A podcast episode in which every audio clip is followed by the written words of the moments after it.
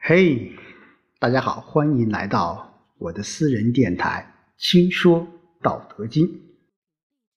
好了，今天在办公室录制这一期的节目啊，因为这个外面有也许比较吵啊，不知道这个效果如何。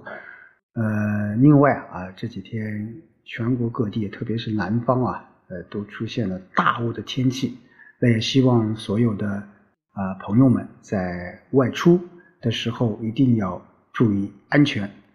好，那今天我们还继续《道德经》的分享啊。呃，今天我们来看第十七章：太上下之有之，其次亲而誉之，其次畏之，其次辱之。信不足，焉有不信？忧兮其贵也，功成事遂，百姓皆谓我自然。那在上一章当中，我们也讲了道啊，其实是讲到了内修的问题。那这一章啊，是老子在讲治国的道了啊。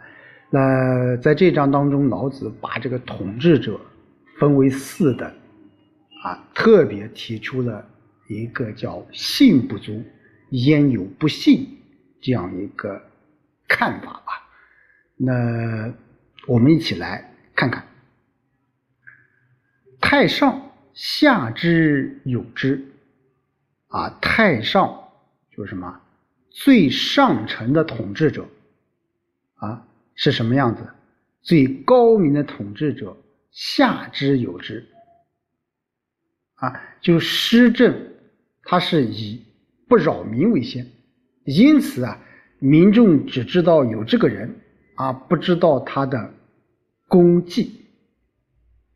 哎，这老子第一句话就说了，什么是上乘的统治者？啊，他实行的什么？啊，也是老子的这个治国理念，叫无为之治的方针。他遵循这种道和德相统一的这种法则，你看，好像看，嗯，他什么事都没有做，啊，老百姓啊也是日出而作，日落而息，啊，春生夏长，秋收冬藏，那么他们也是，啊，甘其食，美其服，安其居，乐其俗，啊，就整个国家或者是这个天下保持着那种。虚其形，实其腹，弱其志，强其骨的这种状态，啊，因此他并不会认为啊，这一切都是出于某个人的恩赐，他只是说这是这种什么？哎，这是自然现象，啊，因此啊，我们老子说，太上下至有之，就最高明的统治者。就是我们老百姓就没有看见他，就好像不存在一样。而下面一句，其次亲而誉之，啊，这就是次一等的统治者啊，他是一个什么样的？叫亲而誉之，就是说他的所作所为让老百姓能够清楚的感到，如果没有他。老百姓根本不可能有什么幸福的生活，甚至连生存都是问题。啊，他总是在老百姓困难的时候能够给予帮助，啊，使他们感受到了统治者最高统治者给予他们的这种恩赐，所以他也得到老百姓的衷心的这种拥护，所以叫什么？叫轻而易之啊，那再一次等的人是什么样呢？其次怎么样？畏之，很简单，真的畏什么？害怕啊！再差一点的统治者，他就讲究什么？我要用法律，我要用礼来治你。啊，为依据来制定这个苛刻的啊刑法或者是苛刻的这个税收来治理天下。啊，我们知道普天之下莫非王土，率土之滨莫非王臣。你们这些统治者都是是我什么？这是我的子民啊！你都不得触犯我所制定的这一些法律和制度，否则怎么样？否则我就什么惩罚你啊！我要什么？我要杀头，抄你家族啊！所以在这样的这种高压的这种峻法的统治下。老百姓都生怕一不留神就会触犯这个刑律，人人自危，都很害怕。所以说什么？其次畏之。那再其次呢？无知。啊，什么意思？最差的统治者了，是什么？就是什么事情都不干，就凭着。自己的个人喜好怎么样？啊，尸位素餐，追求的是个人的这种穷奢机遇，啊，把天下老百姓当做一个人可以任你鱼肉的对象。这样的人，老百姓不但看不起他，而且从骨子里还什么仇视他。啊，所以这是什么？这是最差的统治者。我们从上面老子这四个层次的统治者，我们都会看到，啊，最高统治者是什么样的？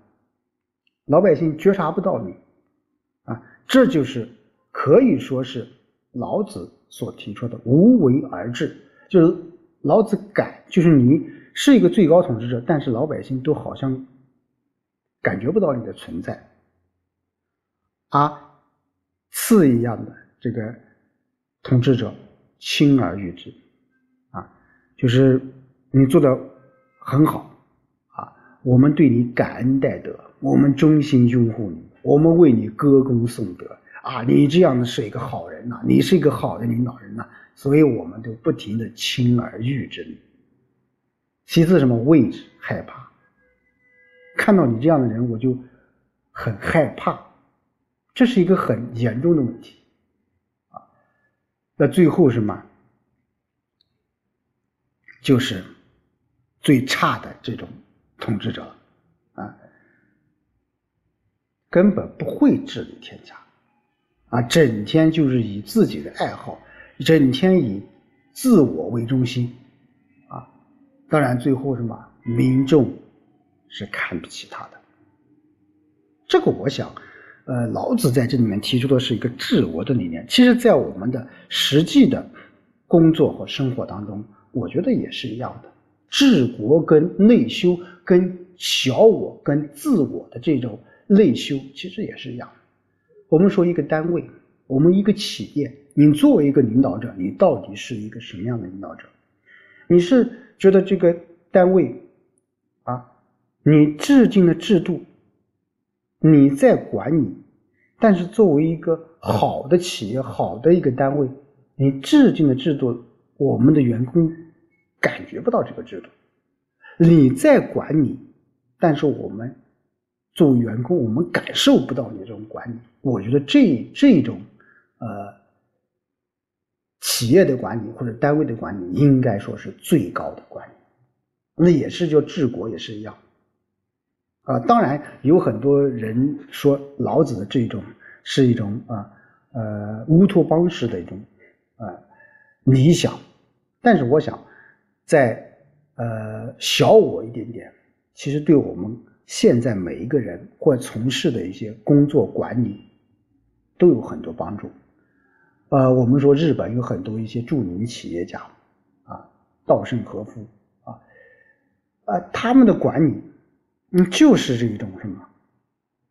就是我在管你，但是你好像看不到我在管理你们。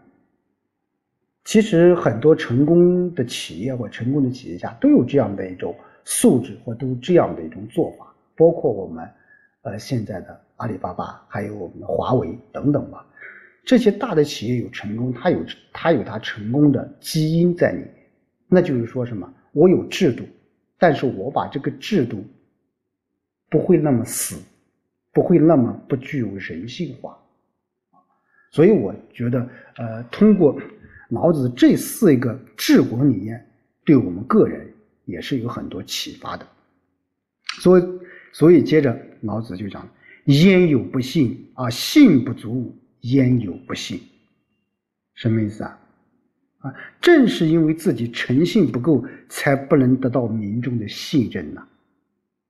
你作为一个统治者，你自己，都得不到你的子民的信任，那你不应该反省自己吗？啊，如果你能够事事处处都去考虑到老百姓的最大利、最大心愿。那么真心实意的为老百姓去办事，那么老百姓哪里又不会相信你呢？这句话其实是啊，后面叫“忧兮其贵言”呐，什么意思啊？